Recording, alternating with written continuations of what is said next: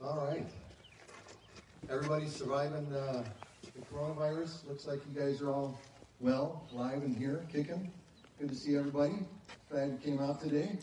Uh, my life has been kind of crazy. We're moving. Maybe you know that.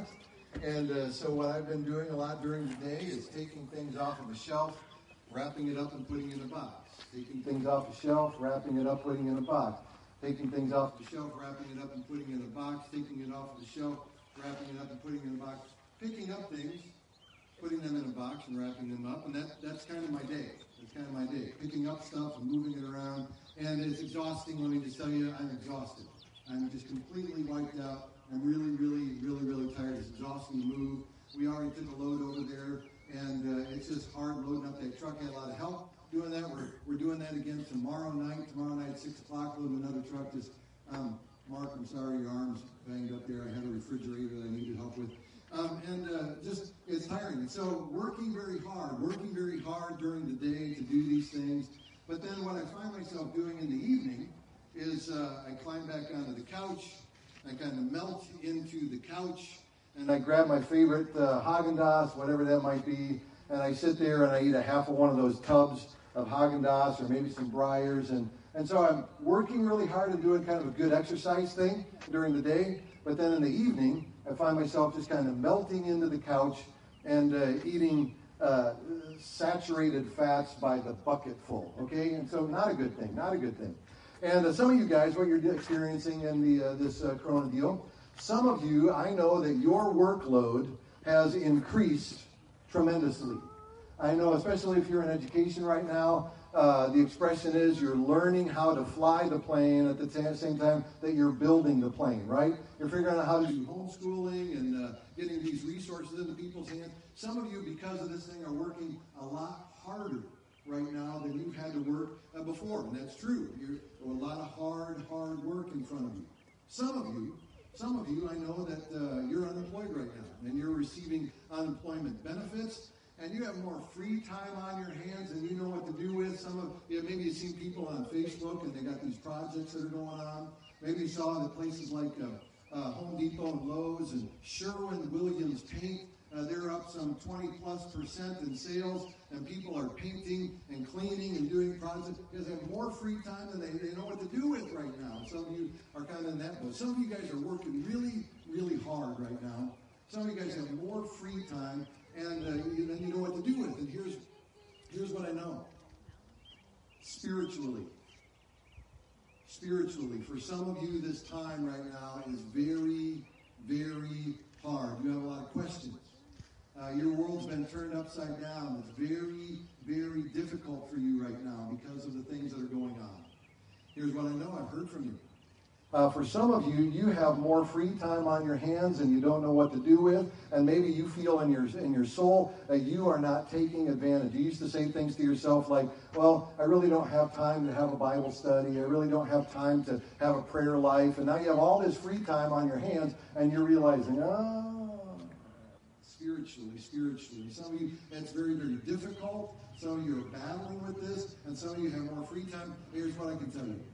Uh, we would all do well. This morning I want to talk about I want to talk about three attitudes, three attitudes that can tear us down. I'm, I'm moving. I'm moving. I'm picking up stuff. I can tell it's making me stronger. Picking up stuff and moving it around, making me stronger. Uh, I'm not as achy as I was the first week that I was doing this. Making me stronger. But I also know that probably sitting down there eating that ice cream is making me weaker. And during this time, here's what I can tell you. Spiritually, spiritually, we can have attitudes in our heart that tear us down. Spiritually, they tear us down. But we can also do things, uh, we can also have some habits that we form that will help us to be stronger, stronger, stronger in our spirit. So I want to talk about those things. If you have an outline, if you have an outline there in front of you, we uh, send those out and try to put those out in front of everybody. Everybody. So just kind of write this one down. Number one, self-indulgence weakens my spirit. Self-indulgence weakens my spirit. Uh, maybe you remember 2 Samuel chapter 11. We read about King David in the Old Testament. And uh, it says in chapter 11 that uh, during the time of the season, uh, David was supposed to be out with his uh, with his soldiers, with his generals, with his army. It was time when he was supposed to be engaged in war against his enemies. David, he kind of made a choice to be a little bit self-indulgent, right? He was up on the rooftop, probably enjoying the day like today. Could it be a more beautiful day? This is a perfect, perfect day. Here's King David, and he's got all the, he's the king, he's got free time, he's looking around, he, see, he looks down, he sees Bathsheba, and uh, she's taking a bath, and he moves forward into, into that indulgence in his life and calls her up to his room. And you know the story. Uh, that story just ends in disaster after disaster after disaster because David decided he was going to be self indulgent. Maybe you remember the book of Jonah, the story of Jonah. And you remember that uh, Jonah was just kind of minding his own business, and God shows up and says, I want you to go and I want you to preach to the people in Nineveh. I want you to go there and I want you to tell them about me. I want you to tell them to repent and come to me. But uh, maybe you remember Jonah, he had something else on his mind. He didn't really like those people. He didn't want to go there. He had better ideas. So he gets on a, a boat going off to Tarsus, right? And, uh, and so he heads completely in the other direction. Maybe uh, you remember the way that that story ends. He ends up inside uh, the inside of this big sea monster out there, this fish that's and swallows him up, ends up getting spit up on the shore. And that thing, that is just a horrible story for, for Jonah. Didn't go, throws, they throw, they throw off a perfectly good boat, right? That story didn't go well when, when Jonah decided to be self-indulgent. Maybe you remember in the, in the book of Numbers, chapter 20, Moses is called to lead the, uh, the, the people out of Egypt, the nation of Israel. They're, they're in Egypt for a long time. God says we're going we're gonna set them free. We're going to let them go. Sends those plagues. Pharaoh finally says, all right, let them go. God moves his heart. They move through the Red Sea out into the wilderness, and they're wandering around, wandering around, wandering around. And then the people begin to complain and bellyache, and, and uh, we're so thirsty, we're so hungry, we need something. Why did God bring us out here just to kill us? Moses, you need to do something about this. It's a horrible situation that we're in. And then what does uh, uh, God says? Okay, I'll give you something to drink. As Moses said, remember last time I had to strike that rock over there, talk to that rock. Water's going to come out of that rock. We're going we're to provide for all these people. That's what we're going to do. We're going to take care of that. Meanwhile, Moses, he's just done. He's had enough of these whining, belly aching people and there are people whining and moaning and complaining about the situation that they were in. If they were in charge, they could have done a better job. If they would just listen to me, everything would have been okay. Because we all know that the people that are in charge have no idea what they're doing. And if they would, and then, and so Moses has had enough. And Moses, in his anger, he goes over there and he just looks and he takes his he takes his staff and he strikes that rock and the water comes in. And God says, "Oh, Moses, I had a different plan." I had this was my plan, not your plan. My plan, not your plan. But Moses, he fell into that trap and he kind of self-indulgent. It weakens his spirit. Here's what I can tell you. The Bible is full of story after story after story after story of people that just were self-indulgent and it ends in disaster when God has given them a specific instruction all along. Here's what I want you to know. Think about this. Living by your feelings is dangerous. Feelings don't ask questions like this. Is this action going to strengthen my spirit or tear it down? Is this going to build me up spiritually or is it going to pull me down spiritually? Here's a question. Does this sound familiar? Does this sound, you know, there's that old saying, right? If it feels good, do it. If it feels good, do it. If it feels good, I'm going to do it. Um, uh, you ever heard the expression, you know, I deserve this. I deserve it. I worked so hard. I deserve this. I, I, owe it to myself. I owe it to myself. You know what the modern uh, translation of all of those things are, right? I'm going to live by my own truth. I'm going to live by my own truth. My own truth means if it feels good to me, then that's what I get to do. I get to be self-indulgent. I get to live my own truth. Question. What do you know in your life is wrong, you keep saying, I owe it to myself? just this once. It's okay. You're actually opening the door to self indulgence. Now, a few years back, my wife and I had an opportunity. We went on a couple of cruises. Ever been on a cruise? We had like flashes. We were on a cruise. Some of you guys got to run back, get in your car, flashlights, get back in your chair. All right. You ever been on a cruise? Been on a cruise? People on their cruise, been on a cruise. And they've been on a cruise out there, and uh, you've had the experience where you're in this big boat. There might be, you know, 4,000 of your closest friends there with you, and and uh, you're you can walk the perimeter of the upper deck, and you can look out, and you look out into the ocean, and for as far as you can see, there's nothing but water. You can't see land anywhere. You can't see another boat anywhere. All you can see is water. Can you imagine being on a boat like that and the captain comes on, oh, and gentlemen, I a little announcement I'd like to make you. Our boat has uh, developed, it's just a small leak. We're taking on water. Don't worry, it's just a small leak. We're out here, and no, you can't see the shore. It's just a small leak. Everybody relax. Everything is going to be okay. How many of you are like, all right, let's get to the closest port right now? Because we don't want this thing to sink, right? Sometimes in our lives, we allow leaks in our life to sink us. We think it's going to be okay. I'm going to, it's just this one time. I'm going to indulge in this thing, and ultimately, it's it's going to it's going to sink us spiritually. We know that's true. We know that these statements are true. Just because I want something doesn't mean I should have it. Just because I can afford it doesn't mean I should buy it. Just because it's fun doesn't mean I should do it. Just because everybody else is doing it doesn't mean that I have to. First Peter chapter 4, verse 2 says this. If you're a Christian, you don't spend the rest of your lives chasing your own desires, but you will be anxious to do the will of God. Here's what I know self indulgence can weaken our spirit. Self indulgence can weaken our spirit. Here's another uh, attitude that might, we, might have that would weaken our spirit. Uh, resentment. Resentment weakens our spirit. Anybody resent anybody out there right now? Are you kind of frustrated with the things, the way things are going right now? Do you have any resentment kind of welling up inside of you? And again, you can look around and say, if I was in charge, I could do it much, much better. Is there resentment there? I'll tell you a guy who knew a lot about resentment King Saul. King Saul. King Saul knew a lot about resentment. He could not stand David. David was this young buck that was moving up and in influence and authority and uh, people were paying more attention to his tweets than they were paying attention to Saul's tweets, and people were getting a little bit jealous of the fact that uh, Saul or that David was uh, maybe more influential than, uh, than Saul. Saul was being he was jealous about that. And listen to this: now, King Saul, he lived in continual state of disappointment and anger and resentment and bitterness. He felt misunderstood. He felt disappointed. He felt uh, violent about everything. He reacted violently to everything. He had a victim mentality question. Do you have that? Do you have that?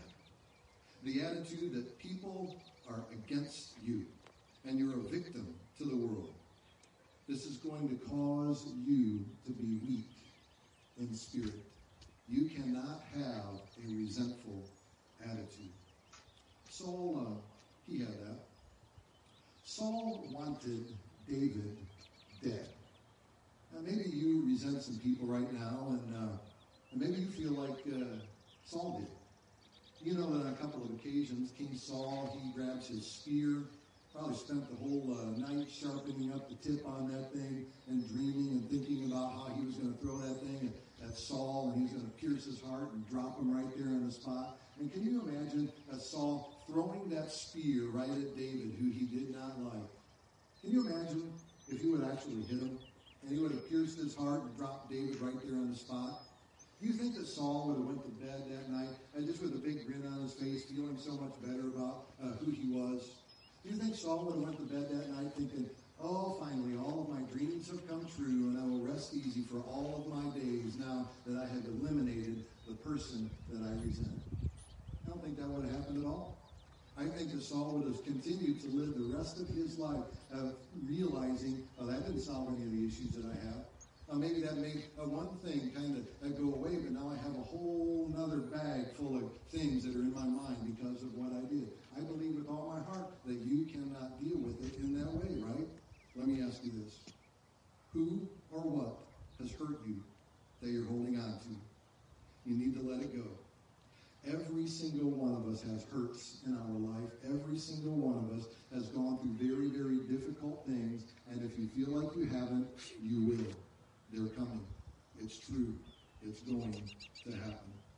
Listen, do you know anything about hardship or difficulty? when you think about hardship and difficulty in Scripture, uh, often uh, we as Christians, believers in Jesus Christ, will think about Jesus dying on the cross for us. In the Old Testament, who comes to your mind? Who's someone who suffered greatly in the Old Testament? Anybody? Let me just uh, it starts with a J and ends with an O. Anybody remember? Anybody you think of anybody in the Old Testament that suffered greatly? Uh, have you heard of guy? Of course you know who Job is. Listen to what Job said.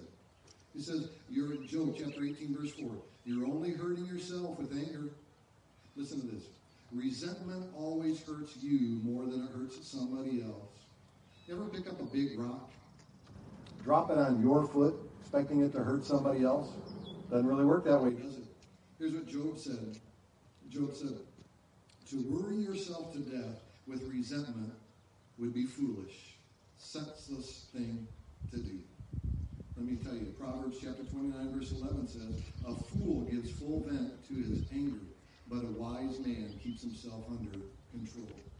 We do well to not live a life of self indulgence. We do uh, well to live a life that is not filled with resentment. Write this one down. Number three, we do well to not live careless. Carelessness weakens our spirit. Carelessness weakens. Uh, you know Solomon. Solomon, uh, probably you know he probably put Bill Gates' wealth to shame, right? That's so wealthy uh, world influencer. People from all around the world came to sit at his feet and listen to him teach. The wisest man to live.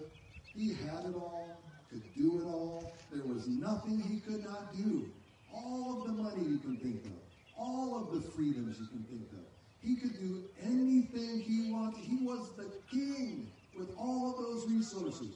Could do what, Uh, you know what I feel like? Uh, sometimes uh, when I'm just kind of on my couch and I have my favorite ice cream, and I get to stroll through and watch uh, whatever you know Netflix show. And sometimes I feel like the king, but but I'm not the king. King with the king.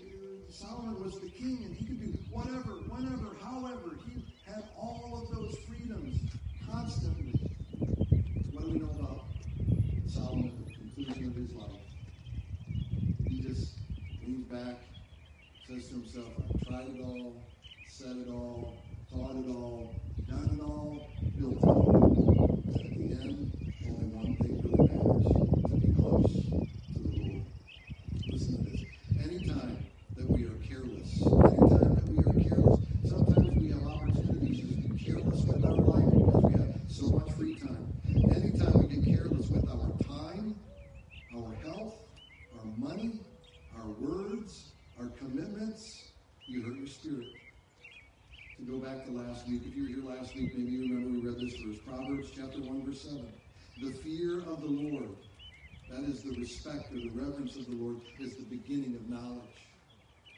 Fools despise biblical wisdom and instruction. Question. What are you doing with your time that you know is destructive? What indulgences are you indulging in? What habits are you allowing to take root extra free time, I would just like to suggest that you jump into Scripture. Jump into Scripture. Here's what we know. Um, people, people that fall off cliffs. You ever hear these stories of people falling off a cliff? Sometimes they're in the news. People falling off a cliff. And you think, how do you fall off a cliff? I mean, you can see the cliff, right? And uh, how do people fall off a cliff? How do they fall off a cliff? They get too close to the edge. They get too close to the edge. They don't stay back from the edge. They get too close to the edge. How do people fall into sin? Ah, they think they think that they can manage the edge. They think they can manage the edge. We can't manage the edge. We have to stay away from sinful indulgences in our life. We got to push back on that. Sometimes we have to have people in our life that we can pull into our life and say, "My temptation is is to, to stand on the edge. Will you help me stay away from the edge? Because all I want to do is stand on the edge." We have to go to people and bring them around us and help us to do that. Listen to this. To be strong spiritually, have right attitudes. And we must develop good habits. Good habits spiritually. I want to go over three habits. I'm confident that you have your outline there. You can write this one down. Habit number one get time with God every day. Get time with God every day. Why would we do that? Because Psalm says this, chapter 25, verse 4. Show me the path that I should go, O Lord. Point out the right road for me to walk. That means Scripture points us in the right direction. Scripture points us in the right direction. I hear uh, people are hurting. Uh, some of you have uh, uh, texted me and emailed me and reached out to me, and this is a very difficult and frustrating time for you.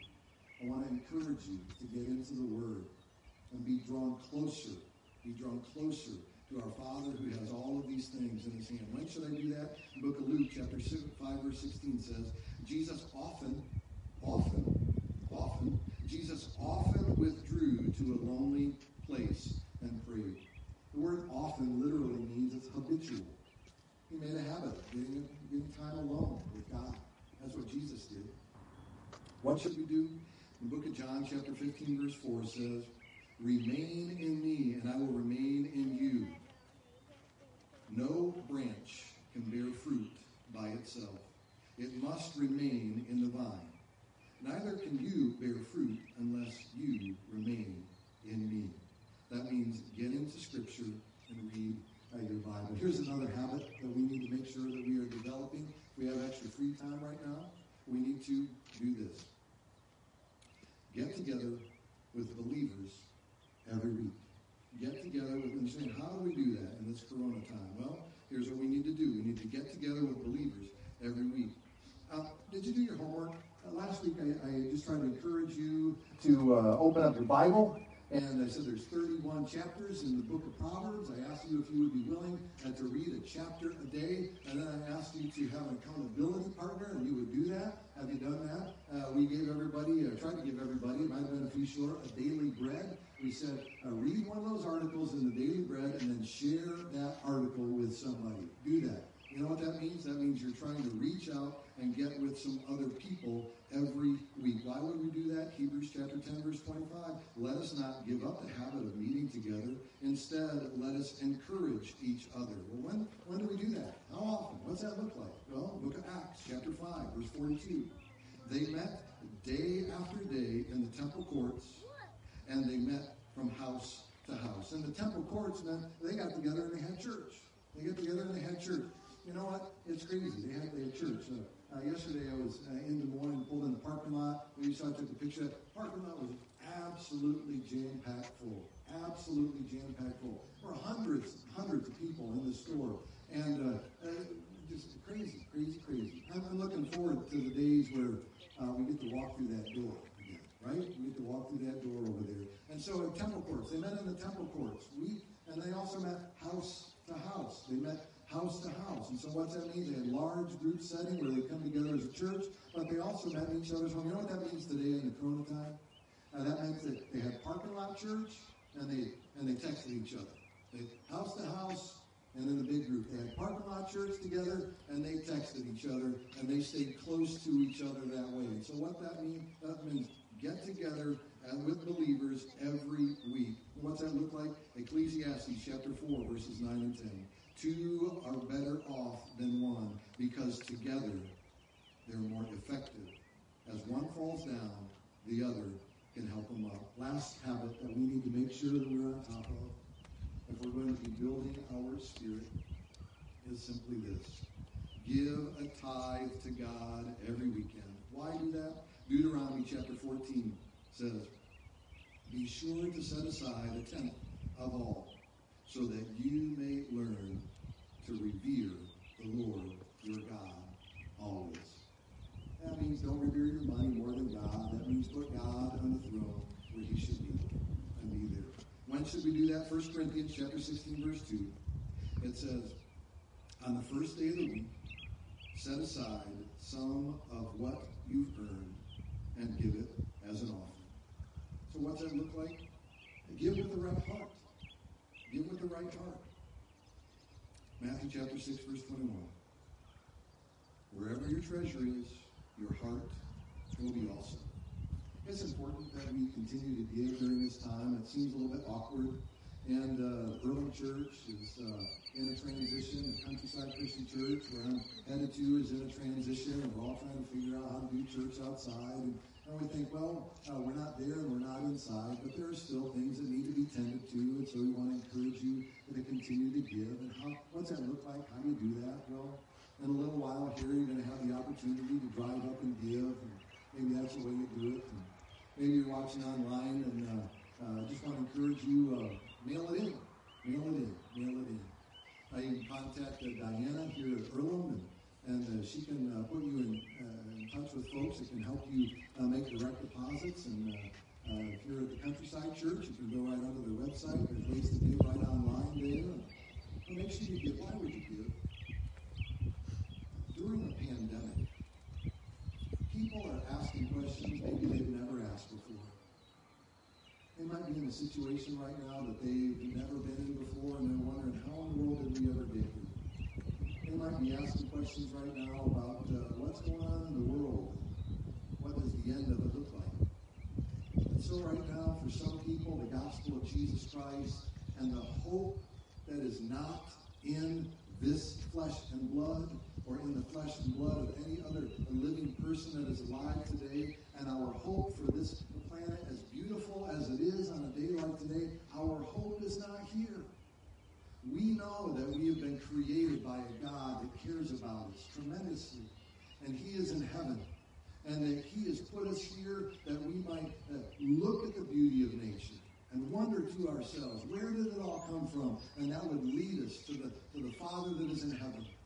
And that there is a God there that sent his Son, Jesus Christ, to this place.